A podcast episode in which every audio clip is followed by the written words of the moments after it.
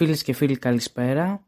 Είμαι ο Χάρης Γατζούδης και με χαρά σας καλωσορίζω στην εκπομπή βιογραφικά στο ραδιόφωνο σταθερά εδώ στον Polish View Web Radio και με την υποστήριξη των εκδόσεων Γλαρόλικη. Σάββατο 29 Οκτωβρίου σήμερα και είμαστε εδώ κοντά σας για να περάσουμε παρέα την επόμενη μία ώρα όπως κάθε δεύτερο Σάββατο του μήνα σταθερό το ραντεβού μας, το οποίο αγκαλιάσατε από την πρώτη στιγμή. Είναι σημαντικό για εμάς αυτή η προσπάθεια να βρίσκει ανταπόκριση και σας ευχαριστούμε πολύ γι' αυτό. Σας θέλουμε λοιπόν και σήμερα δίπλα μας, παρέα μας, στείλτε μας τη θετική σας ενέργεια και τα μηνύματα είτε μέσα από τη σελίδα του σταθμού είτε μέσα από τα social media. Είμαστε εδώ και τα περιμένουμε ε, με χαρά. Λοιπόν, νομίζω ε, ήρθε η ώρα να περάσουμε στο πρώτο μας τραγούδι. Ένα τραγούδι που θα μας βάλει στο κλίμα της σημερινής μας εκπομπής.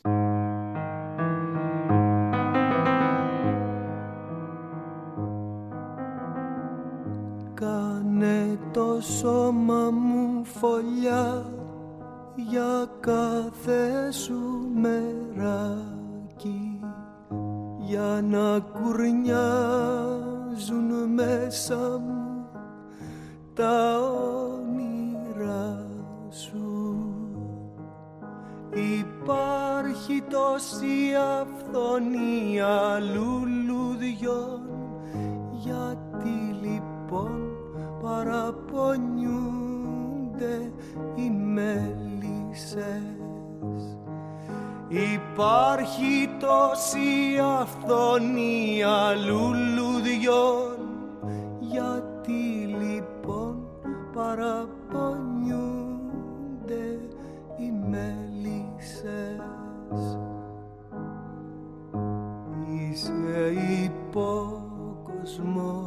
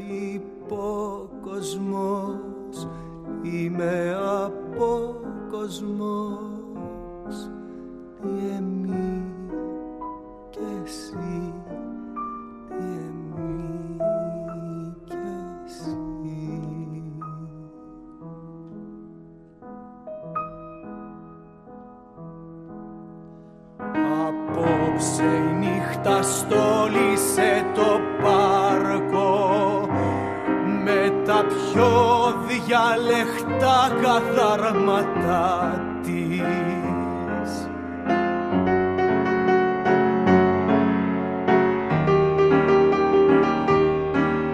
Θανάση γιατί έκοψες το αλφα από μπροστά; Για ένα γράμμα χάνεις την αθανασία. Θανάση γιατί έκοψες το αλφα από μπροστά. Για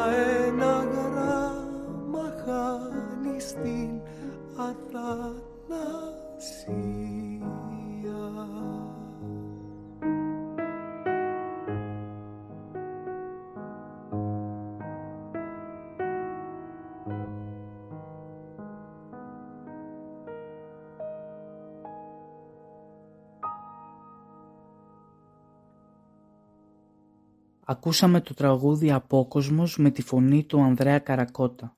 Το τραγούδι είναι από το δίσκο «Τα τραγούδια της αμαρτίας» του Μάνου Χατζηδάκη. Το έργο αυτό απασχόλησε τον Χατζηδάκη τα τρία τελευταία χρόνια της ζωής του, το οποίο όμως δεν πρόλαβε να το ολοκληρώσει.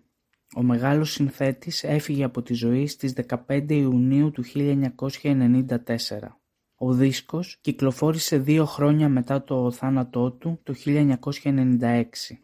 Στο δίσκο αυτό, ο οποίος θα μας ε, κρατήσει σήμερα παρέα, ο Χατζηδάκης συναντά έναν σπουδαίο ποιητή, διηγηματογράφο, δοκιμιογράφο, μεταφραστή και μελοποιεί ποίηματά του.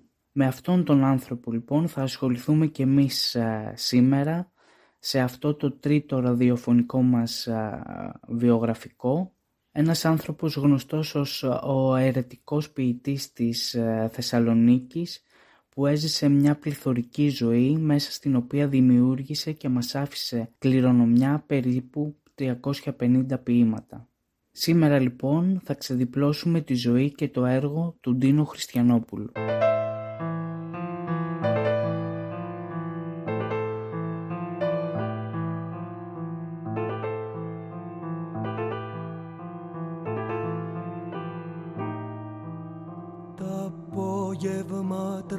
Τραβήξαμε κατά το εκκλησάκι και μου παίξε ακόρντεον.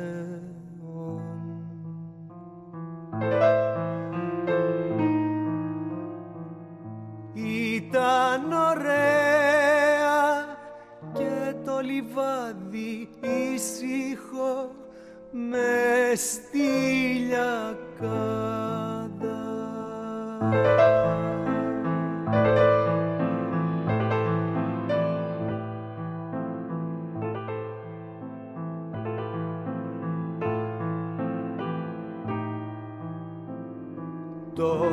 πρόσωπο του είχε αγλαϊστεί. Από τον ήλιο και τη μουσική και φάνταζε τόσο αγνός που ντράπηκα. Γιατί είχα ακόμα φαντασία και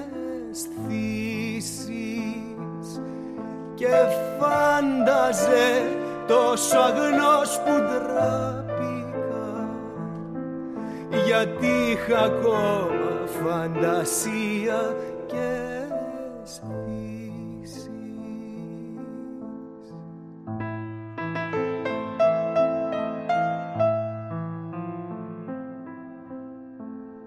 Έτσι Θεέ μου σκέφτηκα να γίνονταν πριν από τη στιγμή εκείνη ένα τραγούδι να σβήνει αργά, αργά στη φυσαρμόνικα σαν μια νεανική αγνότητα να σβήνει αργά, αργά στη φυσαρμόνικα σαν μια νεανική αγνότητα που φεύγει.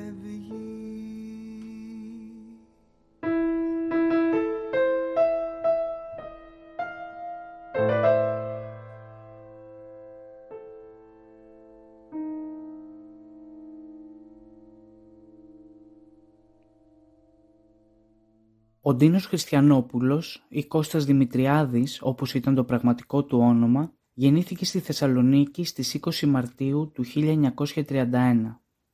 Οι γονείς του, Αναστάσης Δημητριάδης και Φανή Αποστολίδου, ήρθαν από την Κωνσταντινούπολη το 1924 διωγμένοι από τους Τούρκους και εγκαταστάθηκαν στην οδό Κωνσταντίνου Παλαιολόγου 141 και Αγίου Δημητρίου. Με τη γέννηση του γιού τους Κώστα, η οικογένεια μετακόμισε στην οδό Κωνσταντίνου Μελενίκου και στον αριθμό 19. Ο μικρός Κώστας αρχίζει να φυτά στο πρώτο δημοτικό σχολείο της Β' Περιφέρειας Θεσσαλονίκης και αργότερα στο δεύτερο γυμνάσιο Αρένων. Τα χρόνια εκείνα ήταν δύσκολα. Γερμανική κατοχή, φτώχεια και μέσα σε αυτές τις ε, συνθήκες ο μικρός Κώστας Ιλάκης όπως ήταν γνωστός στην περιοχή από το όνομα του αδερφού του πατέρα του ο οποίος είχε χάσει τη ζωή του σε εργατικό ατύχημα κινδύνευσε να χάσει τη ζωή του δύο φορές. Για να επιβιώσουν ο μικρός Κώστας άρχισε να κυκλοφορεί στους δρόμους με ένα κασελάκι κρεμασμένο στο στήθος πουλώντας τσιγάρα και παστέλια. Σε αυτούς τους δρόμους θα γνωρίσει τον Βασίλη Τσιτσάνη, πορτρέτο του οποίου χρόνια αργότερα βρισκόταν πάνω από το γραφείο του στην οδό Σκεπαστού στις 40 εκκλησιές.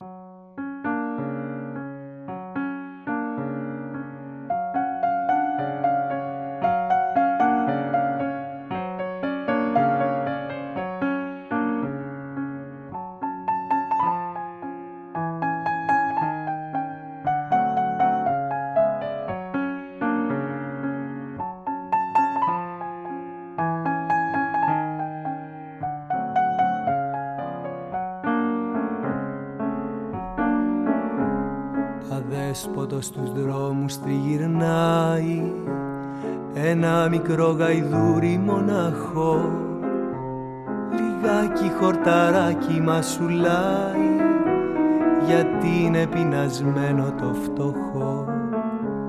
Αδέσποτος στους δρόμους τριγυρνάει και είναι πεινασμένο το φτωχό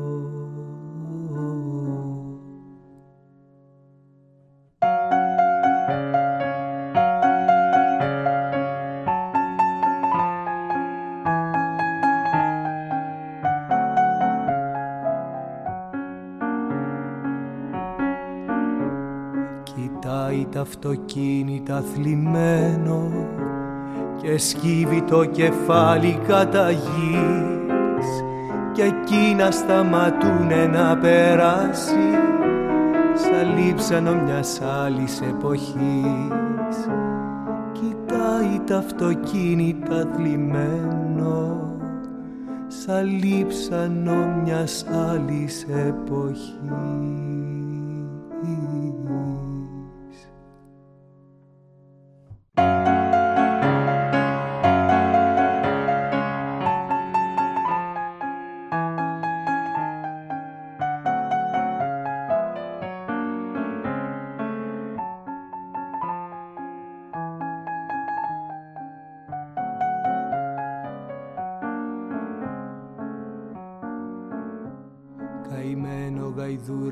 που διαβαίνεις χωρίς ποτέ να χάρη και στοργή.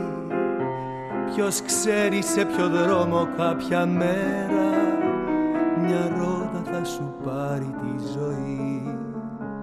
Ποιος ξέρει σε ποιο δρόμο κάποια μέρα μια ρόδα θα σου πάρει τη ζωή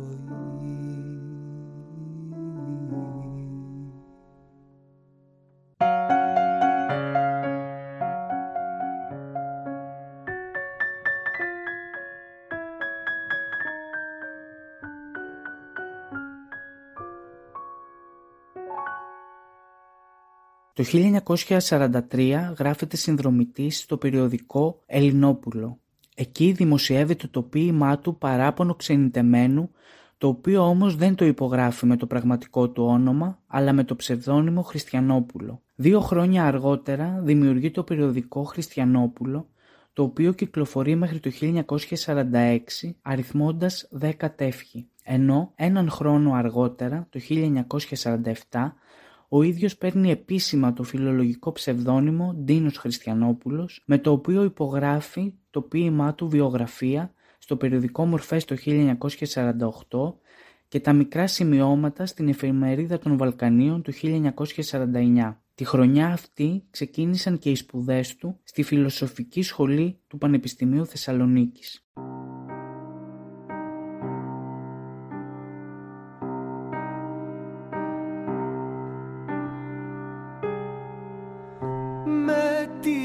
Στολή. Φοράς τη στολή. Κι όταν την πέτας πέτας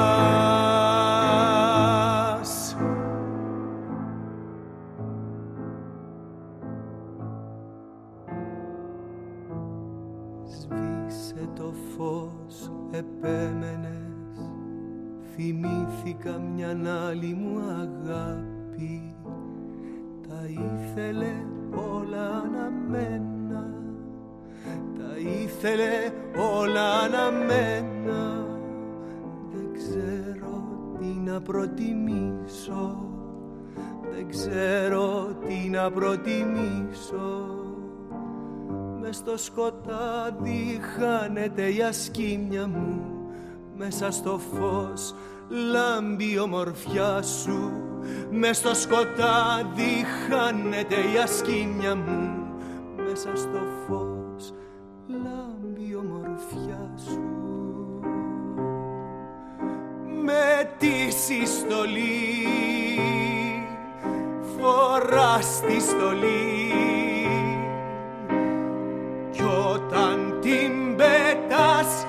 Στο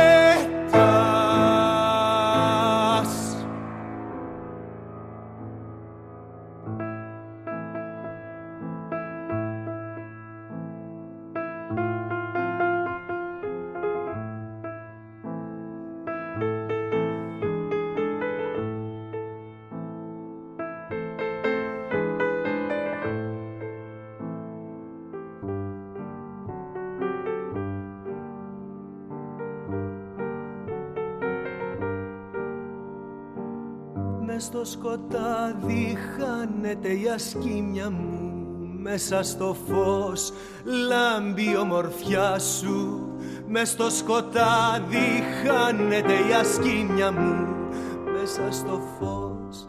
Λάμπει η ομορφιά σου. Με τη συστολή φοράς τη στολή κι όταν την πέτας πέτας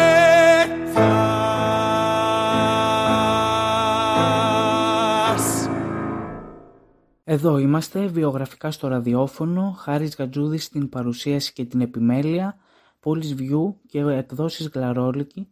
Και πάμε να συνεχίσουμε το ταξίδι μας στη ζωή και το έργο του Ντίνου Χριστιανόπουλου, ο οποίος το 1950 και με δικά του έξοδα εκδίδει την πρώτη του ποιητική συλλογή με τίτλο «Η εποχή των ισχνών αγελάδων». Το βιβλίο κυκλοφόρησε από τις εκδόσεις Κοχλία σε 300 αντίτυπα, τα οποία εξαντλήθηκαν σε διάστημα τριών μηνών. Τα ποίηματα της συλλογής, επηρεασμένα από την ποίηση του Καβάφη, σόκαραν για την τολμηρότητά τους και τον ερωτικό τους χαρακτήρα. Το κατηχητικό το, στο οποίο πήγαινε από τα χρόνια του γυμνασίου τον έδιωξε από τους κόλπους του.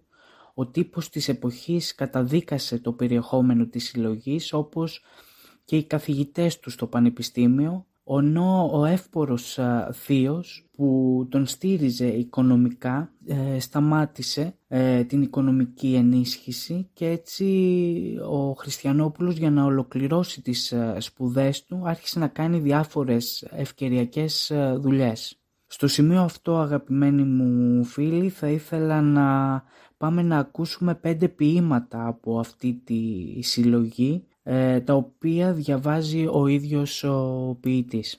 Από την εποχή των ισχνών αγελάδων Εκατόνταρχος Κορνήλιος Κύριε, μην απορείς για την τόση μου πίστη. Η αγάπη μου υπαγορεύει την πίστη. Δε σε παρακαλώ για τον Νικήτα, ούτε για το Χαρίλαο μήτε για τον Νικόλαο που δεν πρόφτασε να βαρεθεί τις προσευχές. Τον Αντώνιο κάνε καλά, τον Αντώνιο. Όταν ήταν μικρός και ελεύθερος, ασχολούνταν κι αυτός με τα γράμματα και τις τέχνες. Ήταν κάτοχος της αρχαίας ελληνικής και του άρεσε να παίζει ακορντεόν όμως τώρα είναι δούλος μου. Μη ρωτάς πώς. Έχω εξουσίαν επάνω του, του δεσμήν και του λύν. Μπορώ να τον κάνω ό,τι θέλω. Μπορώ ακόμα και να τον λευτερώσω, αν και μου είναι οδυνηρό. Εξάλλου εργάζεται αποδοτικά με τη μεγάλη του Ρώμη. Για αυτούς Κύριε τους λόγους και για άλλους πολλούς κάνε καλά τον Αντώνιο το δούλο του δούλου σου. Αν παραστεί ανάγκη μπορεί να γίνω και χριστιανός όμως κάν τον καλά, μόνο αυτό σου ζητώ, τίποτα άλλο. Θα ήταν ανήθικο κάθε άλλο που θα τολμούσα να σου ζητήσω. Μαρία η Αιγυπτία Ακόμα θυμούμε την επιγραφή out of bounds. Συχνά μας επισκέπτονταν ναύτες του Νάφι Κλαμπ. Μάλιστα ένας μου έλεγε είσαι ένα τίποτα στο σκοπευτήριο, στο πανδοχείο, στο καπηλιό, στο μπορντέλο. Όμως τώρα απαρνήθηκα τα εγκόσμια και τούτο είναι μια ειδονή. Δοσμένη ψυχήτε και σώματι στον νυμφίο εν προσευχή και νηστεία, σε τούτη την έρημο με την ξερή άμμο, το γλυφό νερό, τον αδυσόπιτο ήλιο. Ενίοτε περνούν καραβάνια προσκυνητών με χασίσι και πάπυρο, όμως η γύμνια μου καταφεύγει στα βράχια. Έτσι χαράζω τα ποίηματά μου στην άμμο και έρχονται οι αγέριδες να μου τα τραγουδήσουν. Λίγο πάπυρο, Άγιε Πάτερ Ζωσιμά, δυο-τρία βιβλία θρησκευτικά, μια σύντομη μέθοδο εκμαθήσεως βυζαντινής μουσικής. Κι στην αγαπημένη Αλεξάνδρεια, μη με ξεχάσεις, Άγιε Πάτερ Ζωσιμά. Με λένε Μαρία, παλαιότερα Κλεοπάτρα, στην Κυρίνη Εσθήρ, επί δεκαπενταετίαν διατελέσασα πόρνη. Μα τώρα όλους σχεδόν συν Θεό τους πειρασμούς τους νίκησα και μόνο το ρεμπέτικο μοτίβο δεν κατόρθωσα να διώξω από τα χείλη μου, δεν μπόρεσα να ξεριζώσω από την καρδιά μου, δεν δυνήθηκα. Το ρεμπέτικο που τραγούδαγα μικρή στο καπηλιό του Αλκέτα.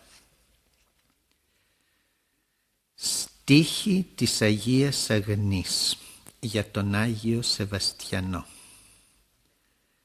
Πεθαίνεις πριν να βαρεθείς τις προσευχές.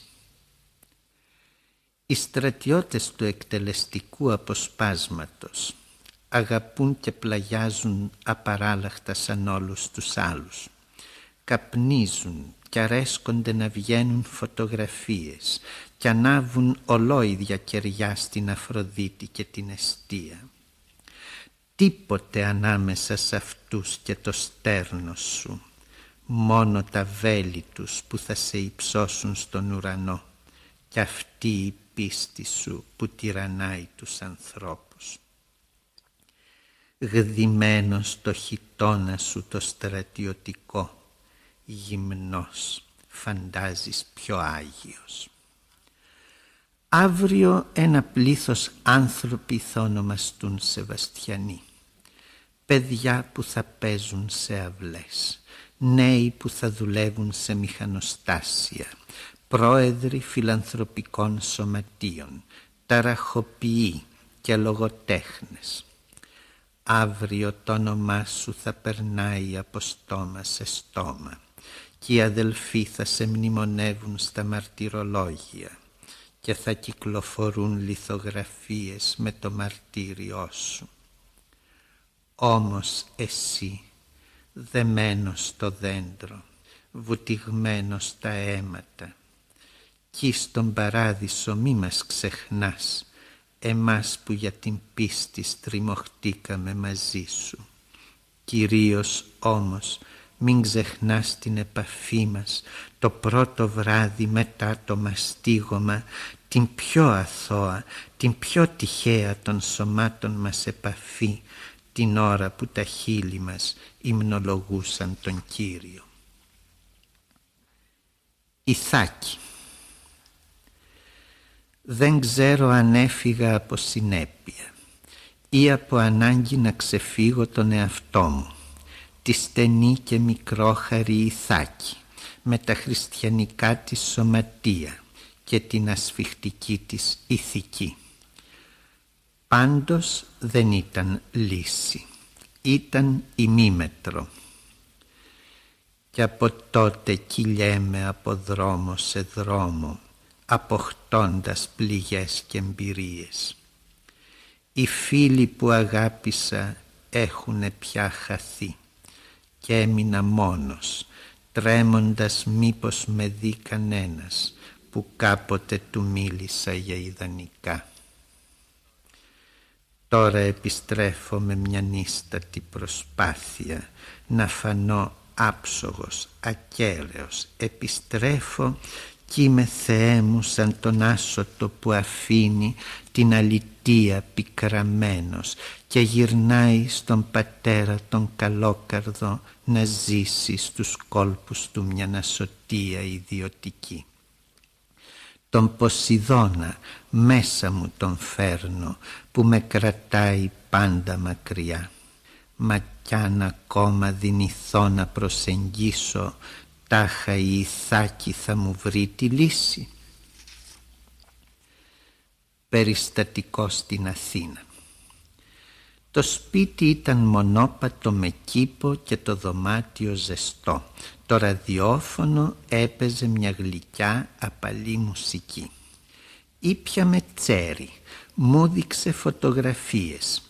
Ύστερα, βλέποντας τα λασπωμένα μου άρβιλα και την τσαλακωμένη μου στολή, «Σεις είστε χάλια», μου είπε, «επιτρέψτε μου να σας περιποιηθώ». Πήρε τη χλένη και μου την ξελέκιασε με ένα πανί και με λίγη βενζίνα. Πήρε τα ρούχα και μου τα σιδέρωσε με το μικρό ηλεκτρικό του σίδερο. Πήρε τα άρβιλα και τα βάψε με προσοχή. Κι εγώ τον κοίταζα με τι λεπτότητα τακτοποιούσε το χιτόνιό μου, με τι φροντίδα μου καθάριζε τα ντόκ. Δεν του είπα ευχαριστώ, μόνο τον ρώτησα σαν έφτασε η στιγμή κοφτά. Τι δίνεις; Δαγκάθηκε. Με κέρασε ακόμα μια φορά κι ύστερα μου άνοιξε διακριτικά την πόρτα. Η άρνηση είναι το χειρότερο, σκέφτηκα τότε. Ακούσαμε τον Αντίνο Χριστιανόπουλο να μας διαβάζει τα ποίηματά του «Εκατόνταρχος Κορνήλιος, Μαρία η Αιγύπτια», στίχη της Αγίας Αγνής για τον Άγιο Σεβαστιανό, Ιθάκη και περιστατικό στην Αθήνα, από την πρώτη του ποιητική συλλογή «Η εποχή των ισχνών αγελάδων», η οποία, όπως είπα και πριν, προκάλεσε πολλές ε, αντιδράσεις, τις οποίες όμως ο Χριστιανόπουλος αγνόησε και συνέχισε. Έτσι, το 1952 τυπώνει τη δεύτερη έκδοση των Ισχνών Αγελάδων με 17 ποίηματα αυτή τη φορά. Η ασφάλεια της ε, Θεσσαλονίκης κατάσχει το βιβλίο επειδή σε ένα ποίημα αποκαλούσε τους αστυνομικούς μπασκίνες, ενώ η χριστιανική κίνηση ζωή τον διώχνει. Και πάλι ο Χριστιανόπουλος δεν σταματά. Τα χρόνια που ακολουθούν θα μας χαρίσει πολλές ποιητικές συλλογές. Ξένα γόνατα το 1954 Ανυπεράσπιστος καημός το 1960, το κορμί και το σαράκι το 1964, μικρά ποίηματα το 1975, νεκρή πιάτσα το 1997, η πιο βαθιά πληγή το 1999.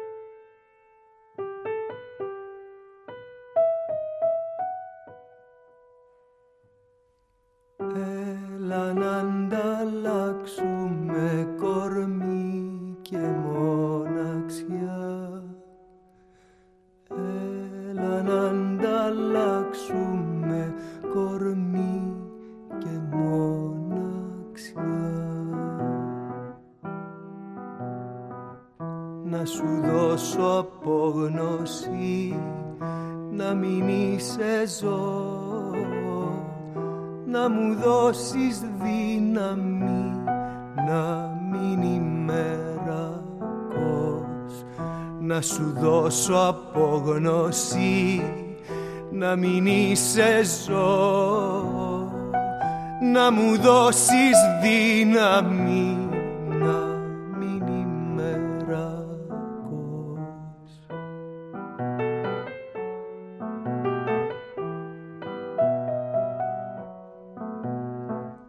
Να σου δώσω σύντριβη να μην είσαι μούτρο δώσεις χόβολη να μην ξεπαγιάσω. Να σου δώσω συντριβή να μην είσαι μούτρο. Να μου δώσεις χόβολη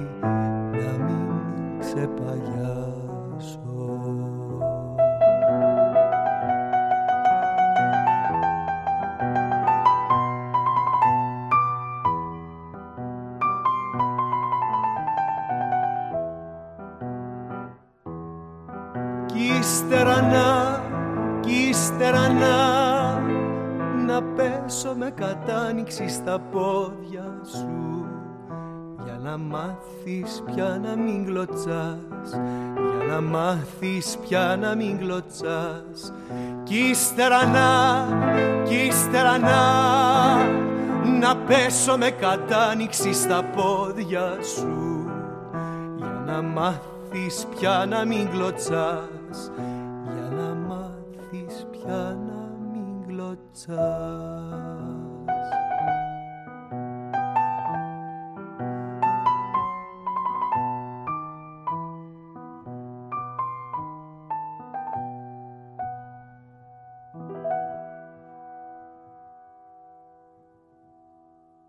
Ντίνος Χριστιανόπουλος δεν ήταν μόνο ένας σπουδαίος ποιητής. Παράλληλα με την ποίηση Έγραψε και κυκλοφόρησε διηγήματα, μικρά πεζά, έκανε μεταφράσεις, μελέτες. Το 1958 ίδρυσε και ανέλαβε το περιοδικό «Διαγώνιος» που κυκλοφόρησε στο 1983.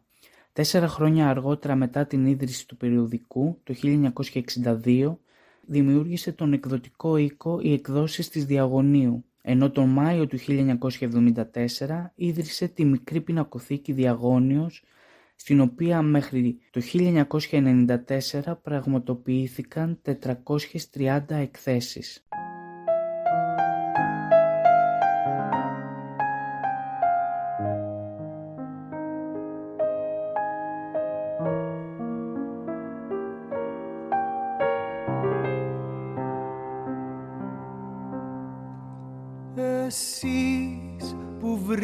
Βρήκατε τον άνθρωπο σας και έχετε ένα χέρι να σας φύγει τρυφέρα ένα νόμο να κουμπάτε την πίκρα σας. Ένα κορμί να υπερασπίζει την έξαψή σας Εσείς που βρήκατε τον άνθρωπο σας και έχετε ένα χέρι να σας φύγει τρυφέρα ένα νόμο να κουμπάτε την πίκρα σας ένα κορμί να υπερασπίζει την έξαψή σας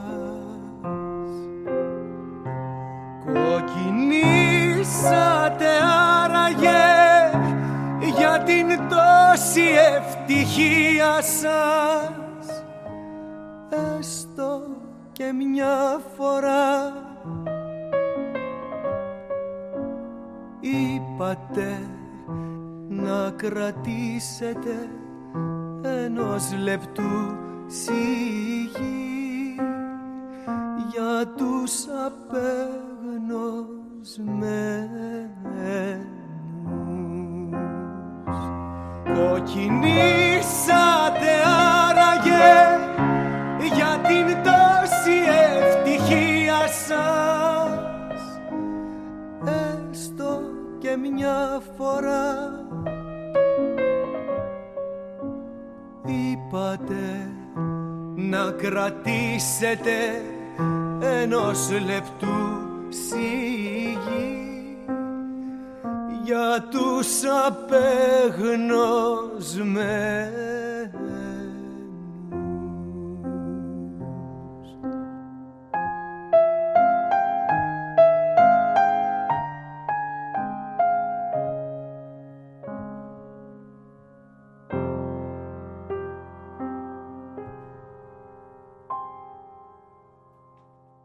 Η ποίηση, ο λόγος του Ντίνου Χριστιανόπουλου προκαλούσε αντιδράσεις, αλλά παράλληλα προκαλούσε και το θαυμασμό χιλιάδων ανθρώπων και χρόνο με το χρόνο οι υποστηρικτές του όλο και πλήθαιναν, μεγάλωνε το κοινό του. Εκείνος έμοιαζε να μένει μακριά από όλα αυτά. Αρνήθηκε σε 27 φορές βραβεία και διακρίσεις. Ενώ όταν το 2011 τιμήθηκε με το βραβείο γραμμάτων για τη συνολική προσφορά του στην ποίηση, αρνήθηκε να το παραλάβει. Παίρνω βραβείο σημαίνει αποδέχομαι πνευματικά αφεντικά και κάποια στιγμή πρέπει να απαλλαγούμε από τα αφεντικά, έλεγε, ενώ μας παρέπεμψε στο κείμενά του εναντίον το οποίο είχε γράψει το 1979. Είμαι εναντίον κάθε τιμητικής διάκρισης, από όπου κι αν προέρχεται. Δεν υπάρχει πιο χιδαία φιλοδοξία από το να θέλουμε να ξεχωρίζουμε. Αυτό το απέσιο υπήροχον έμενε άλλων που μας άφησαν οι αρχαίοι. Είμαι εναντίον των βραβείων, γιατί μειώνουν την αξιοπρέπεια του ανθρώπου. Βραβεύω σημαίνει αναγνωρίζω την αξία κάποιου κατωτέρου μου και κάποτε θα πρέπει να απαλλαγούμε από τη συγκατάβαση των μεγάλων. Παίρνω βραβείο σημαίνει παραδέχομαι πνευματικά αφεντικά και κάποτε θα πρέπει να διώξουμε τα αφεντικά από τη ζωή μας. Είμαι εναντίον των χρηματικών επιχορηγήσεων. Συχαίνομαι τους φτωχοπρόδρομους που απλώνουν το χέρι τους για παραδάκι. Οι χορηγίες μεγαλώνουν τη μανία μας για διακρίσεις και τη δίψα μας για λεφτά. Ξεπουλάνε την ατομική ανεξαρτησία μας. Είμαι εναντίον των λογοτεχνικών συντάξεων. Προτιμώ να πεθάνω στην ψάθα παρά να αρμέγω το Υπουργείο κι ας με άρμεξε το κράτος μια ολόκληρη ζωή. Γιατί να μεταΐζει το δημόσιο επειδή έγραψα μερικά ποίηματα και γιατί να αφήσω το κράτος να χωθεί ακόμη περισσότερο στη ζωή μου; Είμαι εναντίον των σχέσεων με το κράτος και βρίσκομαι σε διαρκή αντιδικία μαζί του. Ποτέ μου δεν πάτησα σε Υπουργείο και το καφιέμαι. Η μόνη μου εξάρτηση από το κράτος είναι η εφορία που με γδέρνει. Είμαι εναντίον των εφημερίδων. Χαντακώνουν αξίες, ανεβάζουν μηδαμινότητες, προβάλλουν ημετέρους, αποσιωπούν τους απροσκύνητους. Είμαι εναντίον των κλικών.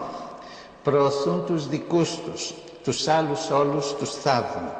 Όποιοι δεν τους παραδέχονται καρατομούνται κυριαρχούν οι γλύφτιδες και οι τζουτζέδες. Δεν έχω καμιά αμφιβολία πως το μέλλον ανήκει στα σκουπίδια. Είμαι εναντίον των κουλτουριάριδων. Όλα τα αμφισβήτησαν εκτός από τις τρίχες τους. Τους έχω μάθει για καλά. Χαλνούν τον κόσμο με την κριτική τους. Όλους τους βγάζουν σκάρτους και πουλημένους και μόλις πάρουν το πτυχίο αμέσως διορίζονται στα Υπουργεία από παντού βυζένουν και ο ιδεαλισμός τους ξεφουσκώνει μες στα βολέματα του κατεστημένου. Είμαι εναντίον κάθε ιδεολογίας σε οποιαδήποτε απόχρωση και αν μας την πασέρνουν. Όσο πιο γοητευτικές και προοδευτικές είναι οι ιδέες, τόσο πιο τυποτένια ανθρωπάκια μπορεί να κρύβονται από πίσω τους. Όσο πιο όμορφα τα λόγια τους, τόσο πιο ύποπτα τα έργα τους. Όσο πιο υψηλή η στόχη, τόσο πιο άνοστη η στίχη. Είμαι προπάντων εναντίον κάθε ατομικής φιλοδοξίας που καθημερινά μας οδηγεί σε μικρούς και μεγάλους συμβιβασμούς.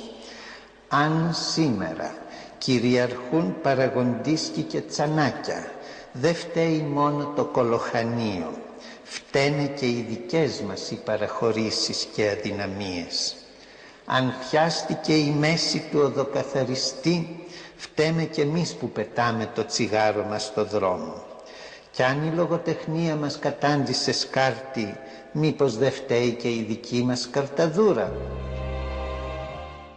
Ο Ντίνος Χριστιανόπουλος πέθανε στις 11 Αυγούστου του 2020 σε ηλικία 89 ετών. Η κηδεία του έγινε στο, στον Ιερό Ναό Κοιμήσεως της Θεοτόκου στη Θεσσαλονίκη, στην πόλη που αγάπησε και στην οποία δημιούργησε το σπουδαίο έργο του το οποίο ε, μας άφησε κληρονομιά.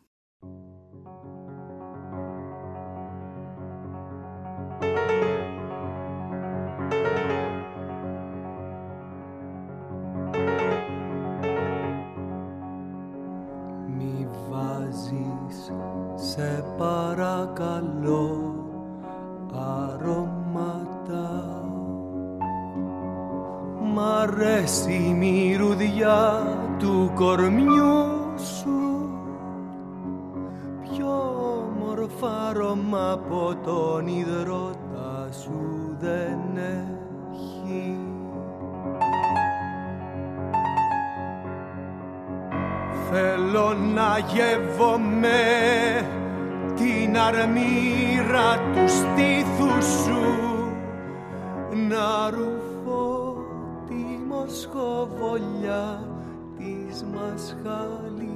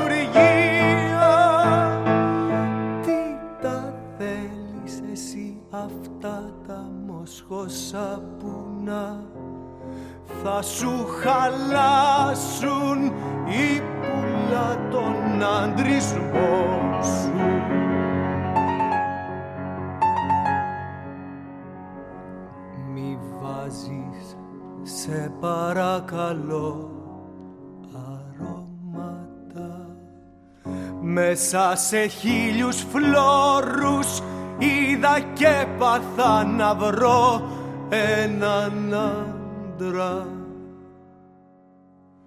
Μείνε λοιπόν αυτό που είσαι.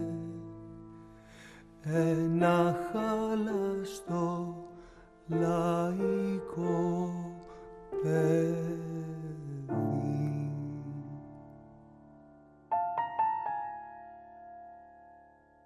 Και κάπου εδώ, φίλες ε, και φίλοι, φτάσαμε στο τέλος και για σήμερα και το απόψινό μας ραδιοφωνικό βιογραφικό αφιερωμένο στον Αντίνο Χριστιανόπουλο έφτασε στο ε, τέλος του.